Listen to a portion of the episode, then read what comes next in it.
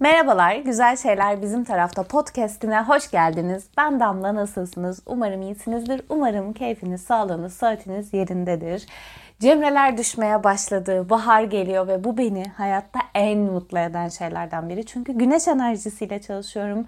365 gün boyunca hava 40 derece olsa, yaz yaşasak, gık demeyeceğime emin olabilirsiniz. Hani bahar severim ama yazın en acılı, en sancılı haline bile okeyim. Çünkü ben bir Antalyalıyım. Ben yaz seviyorum, güneş seviyorum. Her şeyi yapmaya çok daha enerjik oluyorum. Evet yeni bir seriye başlamıştım. Beslenme Çantası serisi. Bir ay boyunca izlediklerim, okuduklarım, keyif aldıklarım, keyif almadıklarımı yorumladığım bir bölüm kaydediyorum. Bunu her ayın ilk pazarı diye kodlamıştım. Öyle yaparım diye düşünmüştüm ama bu ayın altısına denk geliyor ve hani zaten bir haftadır Mart ayı içerisinde de okuyup izliyorum. Bir geç kalmaya başladığını da düşünmeye başladım. O yüzden nasıl yapsak bilemiyorum. Bu bölümün de dinleyicisi az ama şöyle bir dinleyicisi var. Dinliyor, izliyor, okuyor, oradan fikrini benimle paylaşıyor. O yüzden de çok kıymetli buluyorum. Sizden gelecek yorumları heyecanla bekliyorum. Nasıl yapalım, ne zaman paylaşalım? Yorum demişken Birazcık bu aralar benim de üstüne düşememem sebebiyle sizden gelen yorum, mesaj, paylaşımlar azaldı. Belki ben de konuları çok sizin ilginizi çekecek yerlerden seçemedim. Belki kendim e, istediklerime, kendi konuşmak istediklerime döndüm. Bir o yüzden yorumlarınızı, eleştirilerinizi, fikirlerinizi tekrar bir rica edeceğim sizden. Tabii ki sayılara takılmıyorum. Sayılar gayet iyi gidiyor dinlenmeler ama benim derdim aslında etkileşimde olmak. Canlı bir kendi habitatını bulma durumu. Şubat ayında izlediklerimden bahsedeceğim ama bunu ben aslında Ocak ayında izledim ve ben nasıl olduysa bunu o bölümde anlatmayı unutmuşum. Bölümü yayınladım. 10 dakika sonra aklıma geldi. Eğer ki aklıma gelseydi kesinlikle araya küçücük bir yer çekerdim. Hangi diziden bahsedeceğim? Bonkis dizisinden bahsedeceğim. Blue TV'de yayınlanan Deniz Tezuysal'ın hem yazdığı hem de başrol oyuncusu olduğu tatlı mı tatlı, komik mi komik, sempatik ya sempatik bir diziyle ilgili söylenir mi bilmiyorum ama benim için bu diziyle ilgili söylenebilecek en güzel şeylerden biri kesinlikle sempatik. Ben çok seviyorum böyle kendi hikayesinden de yola çıkarak anlatılan, kendi derdini anlatan hikayeleri. Deniz Tez Uysal'ın da Öykü Karayel'le birlikte Bonkis diye bir kafesi vardı Kadıköy'de. Hala var mı bilmiyorum. Uzun yıllardır gitmedim. Dikkat etmedim açıkçası. Birebir kendi hikayesi olmasa da muhtemelen kendi yaşadıklarından da beslendiği otobiyografik temeli de olan bir hikaye. Türkiye'de maalesef bir şeyin başına kadın getiriyoruz. Bunu bir sürü bölümde söyledim. Kadın komedyen, kadın yazar, kadın yönetmen, kadın doktor, kadın inşaat mühendisi gibi gibi. Burada keyifle başına kadın getiriyorum ki bu komedi işini sadece erkekler ve Gülse Birsel yapabiliyor algısını kırmak için ve Blue TV gibi erilliği çok konuşulan, çok tartışılan bir platformda bu kadar kadın işi olan, işin içinde feminist bir pavyon hikayesi olan bir işin de yapıldığını, değer gördüğünü insanlar bilsin ve duysun istiyorum. Maalesef şu arada çok tartışılan Can Evrenol üzerinden çok tartışılan Blue TV boykot konusu gündemdeyken kendisi de çok tatlı bir tweet atmış yani bunun yarısı kadar konuşulamadım diye ben hakkını teslim etmiş olayım. Ben çok sevdim hikaye anlatım dilini. Komedide genelde garip tipler koyup bunların garipliği üzerinden komiklik yaratılır. Ya da Türkiye'de böyledir diyeyim ama buradaki garip tipler garipliği gerçekliğinden gelen tipler. Ve dolayısıyla da oradaki o bizim için garip davranan, tuhaf davranan, değişik olan insanları aslında bir yerden tanıyoruz. Bir hayal hikayesi, bir umut ve bir inat hikayesi aslında. Bonkis'teki denizin Bonkis'i yaratma, yaşatma isteği ve arzusu. Bu diziyi niyeyse Fleabag'le, Fleabag'le konuşamadım kıyaslamışlar ve oradan esinlendiğini söylemişler. Ben yani esinlenme diyebilirim belki ama çok da aslında bir esinlenme olduğunu düşünmüyorum. Çünkü orada bir kafe algısı, bir kadın algısı, bir komedyen falan filan o kadarla kalıyor benim zihnimde. Ki o diziye bayılırım. e, Phoebe Waller-Bridge'e hastayım, hayranım, ölüyorum, bitiyorum. Ha bu esinlenmeler böyle güzel işlerin çıkmasına sebep olacaksa kesinlikle öyle olsun ve şiddetle de tavsiye ediyorum. Başarısızlık üzerine ve kendinizi bir hayale inandırmak üzerine pembe sıçmadan insana umudu gerçeklikten veren ve kaybetmek üzerine veren böyle çok keyifli bir anlatım dili var. Deniz Tez Uysal'ın eline, koluna, emeğine sağlık ama çok merak ettiğim bir şey var. Çok da bu sektörün içinde aktif olarak var olmayan biri olarak bu işleri nasıl bu dijital platformlara satıyorlar? Bu da benim kişisel merakım. Bununla ilgili yani hani ben de bir oyuncu olarak ya da bir yazar olarak filan merak ediyorum. Nasıl satıyor ya insanlar? Ben nerede neyi yanlış yapıyorum da beceremiyorum bu işi ya da nasıl yapmak lazım? Bir de benim kafamı açsın isterim. Bonkis'e 10 üzerinden 7,5 veriyorum. Bu kadar tatlı, bu kadar gerçek, bu kadar dozunda, süresiyle, yönetimiyle, yazımıyla, genel olarak oyuncu seçimiyle bir ikisine çok büyük itirazlarım olsa da 7,5 benden çalışır dedikten sonra yine Blue TV kataloğundan devam ediyorum.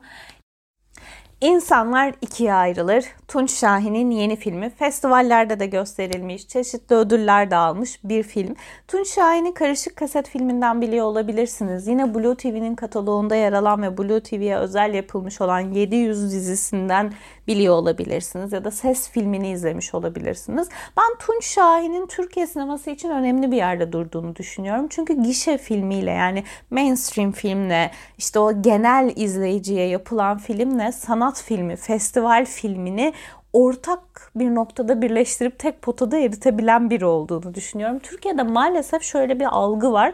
Bir uçta Recep İvedik duruyor, bir uçta Nuri Bilge Ceylan duruyor. Sanki bunun ortasında hiçbir şey olamazmış gibi ya çok kötü ve işte böyle kaba komedi üzerinden iş yapılınca gişede karşılık buluyor ya da illa işte Bozkır'da dedi issues'larla geçen karların arasında deri ceketli kasaba entelektüelinin ve oradan çıkış mücadelesinin ya da Zeki Demirkubuz'un Yavuz'un açtığı yolda travmatik hikayelerin varoluşuyla film çekilebilirmiş gibi geliyor. Ben biraz bundan sıkıldım. Şehirli insanın derdinin de gayet anlatılabilir. Hatta festival filmlerine konu olabilecek kadar derinlik ve travma barındırabilir olduğunu görmek önemli. Ben bu yüzden de çok önemli bir yerde buluyorum bu filmi. Bunun birazcık böyle oyuncu seçimleriyle kırıldığını düşünüyorum. Burcu Biricik ve Pınar Deniz çok popüler isimler. Aras Aydın da öyle keza onlar gibi tanınan ve bilinen bir oyuncu. Belki oyuncu seçimleri daha farklı olsaydı ben filmin izleyicide çok daha farklı bir karşılık bulabileceğini düşünmekle birlikte senaryosunu da, çekimini de, kamerasını da, her şeyini çok sevdim ve beğendim. Benim sevmemden daha önemli bir noktası var. Ben bu filmi annemle birlikte izledim. 60 yaşında biriyle bir film izlemek şu an bence zor. Yani aynı filmi beğenmek zor. Çünkü onlar altyazı bile izlemeyi alışkanlık edinmemiş bir nesiller. Onların izleme keyifleri, aldıkları tatlar bizden çok farklı oluyor ama annemle ikimiz bu filmi bir akşamüstü çok keyifle izledik. Üzerine iki gün boyunca ara ara konuştuk. Filmin ana konusu olan av ve avcı meselesi üzerine, kapitalizmin insanları sıkıştırdığı nokta üzerine aslında iyilik ve dürüstlük üzerine bu kadar bizimle birlikte hareket eden film bitse de bizim zihnimizde dönen bir film olması önemli. Daha önce de bahsetmiştim. Ee, ben sinemadan ya da tiyatrodan çıktığımda kalbimde, zihnimde bir iz kalsın. Benimle birlikte o iş yürüsün ve bana bir şey yaşatsın, beni dönüştürsün, beni meşgul etsin istiyorum. Bittiği anda o da benim için bittiğinde evet izlemesi keyifli, okey ama beni beslemediğini düşünüyorum. Bu noktada bu film konusu of mucize hayatta çekilmemiş bir şey olmasa da yerli sinemada benim çok örneğini hatırlamadığım bir konu seçimi var. Gayet de keyifle çekilmiş. Oyuncular üstüne düşeni çokça yapmışlar. Güzel de oynamışlar. İyi bir oyuncu yönetimi olduğunu da düşünüyorum. O yüzden de Blue TV kataloğundan keyifle izleyebileceğiniz bir film insanlar ikiye ayrılır. Ben bir gün Tunç Şahin'le çalışacağım ya. Bakın bu çok net bildiğim ve hissettiğim bir şey. Puan verip konuyu kapatalım. 7.8 veriyorum ben insanlar ikiye ayrılara. Bugün bonkörüm bol bol puanlar veriyorum. Ya da Türkiye'deki işlerden umudumu kestim. Türkiye'de iş, iyi iş görünce puanları bol saçıyorum. Hepsi olabilir. Yine Blue TV kataloğundan bir diziyle devam edeceğiz. Bu bölüm Blue TV sponsorluğunda maalesef değildir ama her an olabilir. Öyle olmasını umut ediyorum tabii ki. Yeşilçam dizisinden bahsedeceğiz. Bu da bizim Yeşilçam ilk çıktığından beri ailecek ben her Antalya'ya gidip geldiğimde beraber oturup izlediğimiz bir dizi. İlk sezonundaki Özgür Çevi'ye böyle parantezler açarım, başlıklar yazarım, oyunculuk çalışması üzerine, karakteri yaşatması üzerine çok şey konuşuruz. Ki dürüst ve açık olarak şunu söyleyeceğim. Ben Çağatay Ulusoy çok beğenen biri değildim ama bu işten sonra fikrim çok değişti. Zaten biliyorsunuz Türkiye'de bütün dijital platformların Çağatay Ulusoy'a bir tane dizi yapma sözü var sanıyorum. Bu yapılmış kesinlikle Hakan Muhafız'la asla kıyaslanamayacak. Çok daha iyi bir iş. Aileyle izlenebilecek bir film deyince, dönem filmi deyince tabii ki kulüp kadar böyle efsane bir iş olmasa da bence gayet eli yüzü do- toplu bir iş. Çağınırmak yönetmeni yani Çağınırmak ıssız adamdan sonra 50 yaş üstünü mutlu edecek ve onların daha çok hikayelerini anlatacak filmler çekse de bu filmde bir sürü noktaya politik olarak da doğru ve güzel dokunduğunu düşünüyorum. E, oyuncu seçimlerinin de büyük ölçüde çok çok çok çok başarılı olduğunu düşünüyorum. Bora Akkaş, yani burayı daha önce defalarca bir sürü yerde izlemiş biri olarak bu kadar eğlendiğini görmeyi, bu kadar bir karakteri var ettiğini görmeyi özlemişim. Selin Şekerci'yi neden böyle işlerde biz uzun süredir izlemiyoruz? Tam bir Mine Cansı olmuş, dönem insanıymış. Uzun zaman piyasada da yoktu. O yüzden çok doğru insanlarla çalışıldığını da düşünüyorum burada. İkinci sezonda birazcık mevzu uzuyor, sarkıyor. Artık böyle ay ne oluyor ne oluyor of falan dedirten bir tarafı var ama sıkılmadan izledim. Ha böyle çok da bende bir etki bırakmış Allah'ım neler oluyor değil ama bir kahramanın bir başrolün özellikle de erkek ve bu kadar yakışıklı bir başrolün hatalarının, yanlışlarının, eksikliklerinin gösterilmesinin ve onun kahraman ilan edilmemesinin bile çok önemli olduğunu düşünüyorum. Çağınırmak deyince aklınıza daha çok popüler işler işte babam ve oğlumlar geliyorsa işte hayat nadide hayatlar geliyorsa ya da unutursam fısılda geliyorsa size direkt söyleyeyim bir Çağınırmak filmi izlemek istiyorsanız Ulak filminden başlayın. Hala izlediğim en iyi filmlerden biridir kesinlikle. İkinci sezonda dediğim gibi siyaset kısmına ağırlık veriliyor ve karakterlerin birbirlerinden kopmalarına ve dönüşümlerine ağırlık verildiği için biraz işin içine girmekte zorlanıyoruz. Ana bir amaç takip edemiyoruz ve kahramanla birlikte bir amacın peşinde koşup heyecanlanamıyoruz. Ama hiç de fena bir iş olmamış ve Blue TV'den kopuyor ve rotayı Netflix'e çeviriyoruz. Tabii ki Tinder avcısından başlayacağız yani. Bugüne kadar en çok konuşulmuş belgesel işlerinden biri oldu Tinder avcısı. Herkesin konuştuğu bir içerik. Yani Ocak ayının sonunda yayınlandı ama ben bitiremediğim için buraya kaldı. O yüzden acaba daha sık mı yapsak bu bölümü diye de düşünüyorum. Şimdi de yayınlanan ve izlemeye başladığım işleri ben Nisan ayında size yayınlarken zamanı geçmiş olacak mı? Merakla bekliyorum bakalım yorumlarınızı.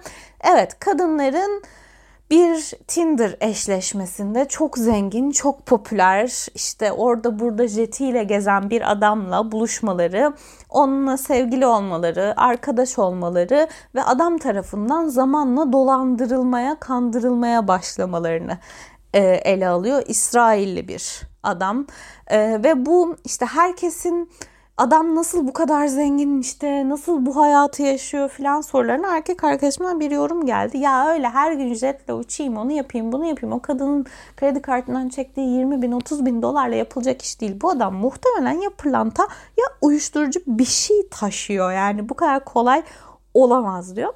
Şimdi kadınlarla ilgili tabii şöyle bir şey başladı. Yani siz bu adamla zaten zengin olduğu için meçleştiniz. Ava giderken avlandınız. Kadınları gold digger olmakla işte para avcısı olmakla suçlayan bir yer çıktı tabii ki. Yani kadın e, suçlamak ve mağdur suçlayıcılık maalesef bu ülkenin ve dünyanın atasporu.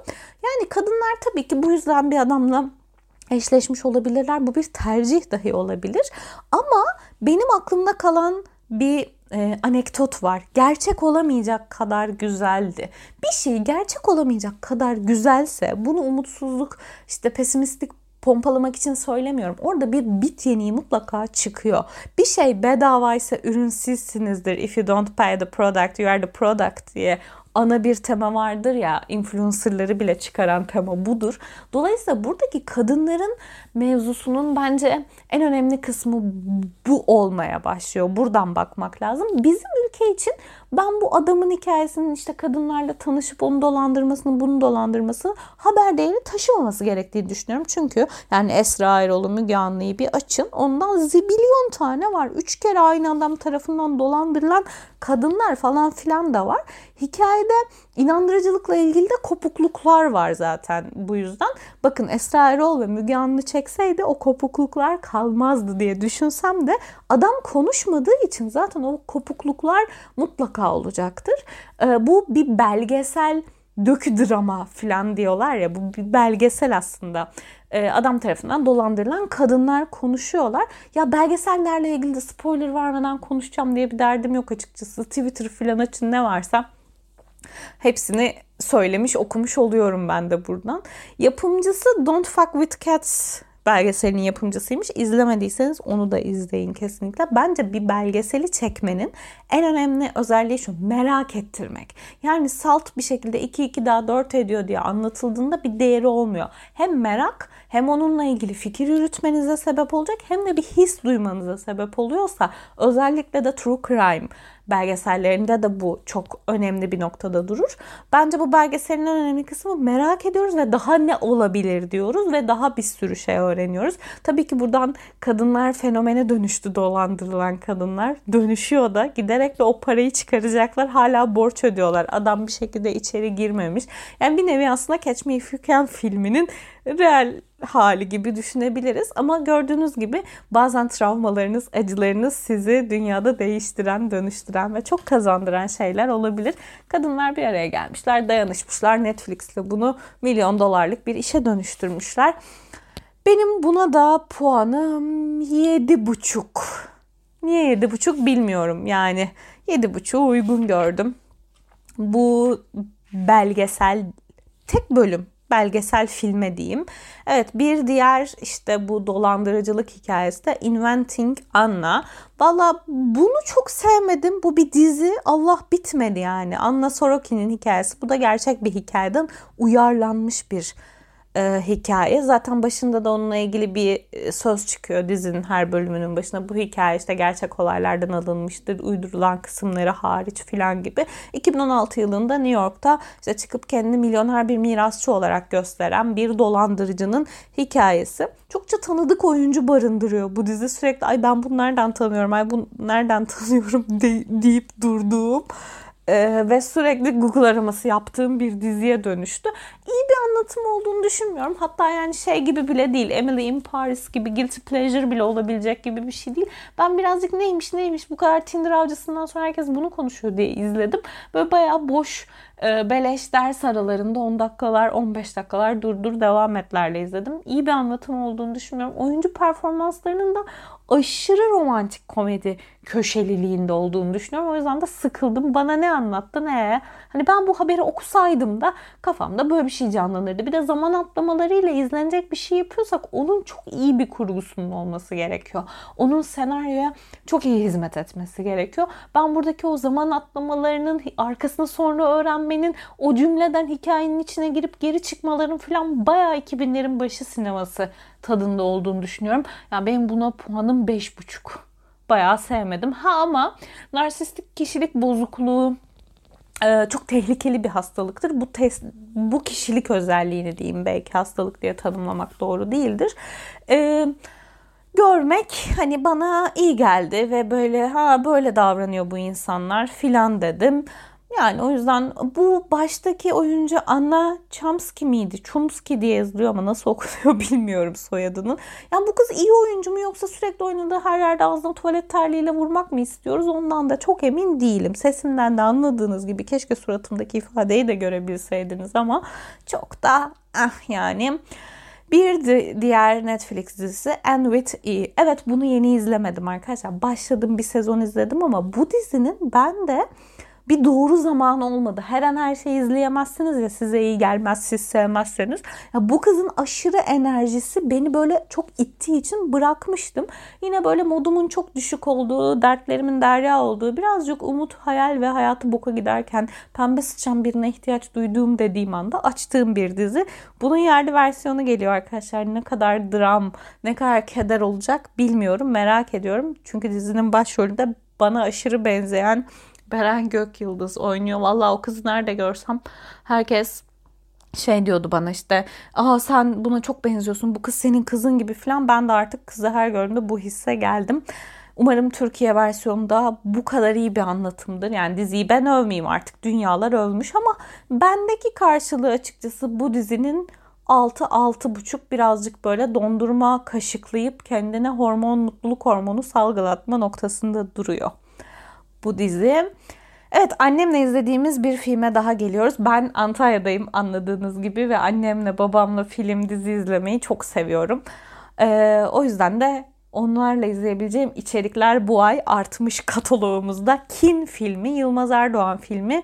Yani niye bu kadar ses getirmedi? Niye çok konuşulmadı ki Yılmaz Erdoğan ne yapsa bu ülkede hem gişede karşılığı olan ya da en azından konuşulan, haber değeri olan biridir ki ben de e, ilk gençlik yıllarında yaptığı bir sürü işinin fanıyımdır. E, çünkü Türkiye'de birazcık artık izleme algısının değiştiğini, alışkanlıklarının değiştiğini kabul etmek gerekiyor. Bence bu işin en büyük problemi bu olmuş. Bir Kore uyarlaması Türkan Derya yönetmiş. Yani Türkan Derya'yı da Hani Yeditepe İstanbul, Kara Melek, İkinci Bahar, Hırsız Polis, Biz Size Aşık Olduk ki favori dizilerimden biriydi. Ben çok küçüktüm gibi dizilerin yönetmeni olarak biliyor olabilirsiniz. Ee, bence mesela bu bir Yılmaz Erdoğan projesiymiş. Hani senaryo yazılmış falan. Yılmaz Erdoğan'ın dışında başka biri oynasaydı ben bu filmin daha başka bir yere gidebileceğini düşünüyorum. Ee, birazcık bu saç boyayınca gençleşme işi olmamış. Yaşlar oturmuyor. Spoiler da vermemek için böyle bölümün arasından bir yer sildim. Şunu söyleyeyim Cem Yiğit Üzümoğlu'nun oyunculuğunu gerçekten çok çok çok sevdim. Hastasıyız kendisinin. İster tiyatro yapsın, ister dizi yapsın, ister film yapsın. İntikam ve kin üzerine kafa yormak için aşırı tahmin edilebilir, merak duygusunun hiç olmadığı bir film ama ha, keyifli vakit mi? Evet. Ama yani şöyle söyleyeyim bunun puanını ben değil annem veriyor öyle düşünün. Ki kendisi hani Yılmaz Erdoğan'la akran olup onun yaptığı işlere benden çok daha fazla hayran biri olarak o da dedi başka bir oynasa daha iyi olurmuş bu rolü. 10 üzerinden 4,5 veriyoruz bu filme. Kingsman izledim. İzlemez olaydım. Bitiremedim. Bok gibi. Yani sinemada bu filmin şeyini izlediğimde, fragmanını izlediğimde aa ben bunu izlemek istiyorum çok iyi fragman yapılmış demiştim. Kingsman, uh, The Kingsman Başlangıç diye bir film. Ralph Fiennes falan filan oynuyor. Yani gerçekten ne gerek varmış bu filme? Hiçbir şey olmayan, kötü anlatım, ay ne bileyim benim mi içim sıkıldı bu filme bana mı göre değil hiçbir fikrim yok. Başrol oyuncusunu ben zihnimde Voldemort olarak kodladım. Orada kalmasından da gayet keyifliyim. Bu filmi izlemeyin. 2 saatinize yazık. Ben 50. dakikada kapattım. Bir daha da açmayı düşünmüyorum ki ben çok fazla film kapatan biri değilim. Ya burada aslında filmler hakkında bilgi vermek falan gibi bir derdim yok. Kendi e, bakış açımı anlatmakla ilgileniyorum burada. Herkesin izlediği bir diziyi izlemeye başladım. Euphoria. Euphoria. Euphoria. Herkes farklı okuyor. Evet biraz geç başladım. Şu anda ayılıyorum, bayılıyorum kendisine. Hastasıyım. Yeni okumadığım ama müzesine yeni gidebildiğim için size de mutlaka aklımdayken tavsiye etmek istediğim Masumiyet Müzesi kitabından bahsetmek istiyorum.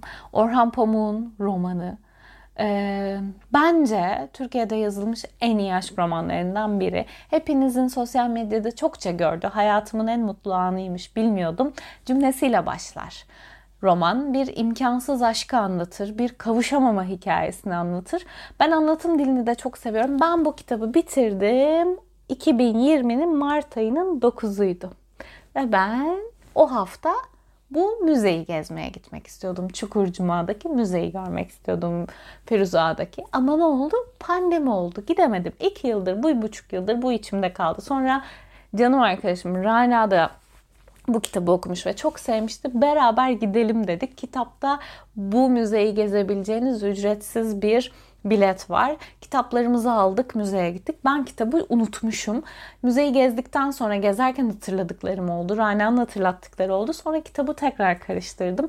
Eğer aşk romanları seviyorsanız, hayatınızda hiç Orhan Pamuk kitabı okumadıysanız buradan başlayabileceğinizi düşünüyorum iyi bir anlatımı var. insanı heyecanlandıran bir anlatımı var. Ya bunun filmini yaptılar, kötü mü oldu, yapmadılar mı o bilgiyi tam hatırlamıyorum ama bence dijitale bir aşk dizisi çekilecekse Türkiye'den kesinlikle Masumiyet Müzesi olmalı bu. Evet bir kitap daha okudum. Tarihi Hoşçakal Lokantası. Şermin Yaşar'ın. Şermin Yaşar'ı Instagram'da çocuklarıyla ilgili yaptığı oyuncu anneydi galiba değil mi onun Instagram hesabı ya? Ay yanlış da bir şey söylemeyeyim. Instagram hesabından biliyor olabilirsiniz. Ben e, çocuk kitaplarını daha önce okumuştum. Çocuk kitaplarına gerçekten hayran olmuştum. İlk defa bir öykü kitabını ya da yetişkin kitabını mı diyeyim okuyorum. Valla ben açıkçası sıkıldım. Birazcık böyle öf püf falan filan geldi bana e, kitap ama ben böyle şeyleri okumak için biraz İclal Aydın'ın dilini hatırlatıyor bana. Biraz büyümüş olabilirim. Bir de her hikayede aşırı duygu hissetmemiz, o duyguların bizim böyle içimizi kıymasıyla ilgili fazla çabası olduğunu düşünüyorum ve aşırı Anadolu insanı övgüsünden de sıkılmış durumdayım ki yani Nilkare İbrahimgil e, övgülerini de Instagram'da gördüğümde takipten çıkmıştım uzun zaman önce. Ama bir çocuğunuz varsa çocukları bizim 90'larda yetiştiğimiz gibi yetiştirmek için çok iyi oyun önerileri, çok iyi çocuklarla iletişimle ilgili paylaşımları olduğunu düşünüyorum. Çocuk kitaplarını da zevkle, keyifle herkese tavsiye ediyorum. Çocuk kitaplarını alın yetişkinler siz okuyun. Başka bir yetişkin kitabını okur muyum? Pek emin değilim açıkçası. Başka bu ay izlediğim, okuduğum bir kitap, bir bu, bu ay çok az okudum aslında. Aa evet Antalya'ya gelince bir türlü bitiremediğim kitap olan her Antalya tatilimde devam ettiğim benim olağanüstü akıllı arkadaşım kitabından bahsedeyim. Bu kitabı okuduğumu şu yüzden unuttum. Ben bu kitabı okumaya Eylül ayında mı ne başlamıştım. Elena Ferrante. Ya bu yabancı e, yazarların, yönetmenlerin, oyuncuların isimlerini okumakla ilgili beni taşlamayın ne olur. Napoli romanlarının e, ilk kitabı aslında. Bu iki kız arkadaşın çocukluklarından başlıyor. Buradan e, yola çıkarak yapılmış çok iyi de bir dizi varmış. Ben o diziyi de henüz izlemedim. Türkçe'ye de bunu Eren Yüce Şencendey doğru söyledim diye düşünüyorum çevirmiş. İyi bir çeviri. İtalyan romanlarında en önemli şey çeviri oluyor. Çünkü İngilizceden çevirmeye çok alışkın bir kültürüz.